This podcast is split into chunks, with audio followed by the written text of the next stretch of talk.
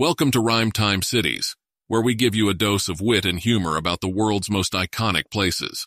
Today's episode takes us to the city of love, lights, and croissants, Paris. In Paris, you can stroll along the Seine and try some wine in Montmartre's domain, visit the Louvre and the Eiffel Tower, or get lost in the streets for hours. The food in Paris is très magnifique, from escargots to baguettes so unique. The city is known for its culinary art, so don't forget to try the macarons and tart. If you're looking for romance, Paris won't disappoint. The city's ambiance is the perfect appoint. Walk hand in hand with your special someone and fall in love with the city's charm and fun. Springtime in Paris is simply divine. The flowers bloom and the sun starts to shine. But each season has its own allure, so pick your time and don't be obscure. That's all for today's Rhyme Time Cities episode about Paris.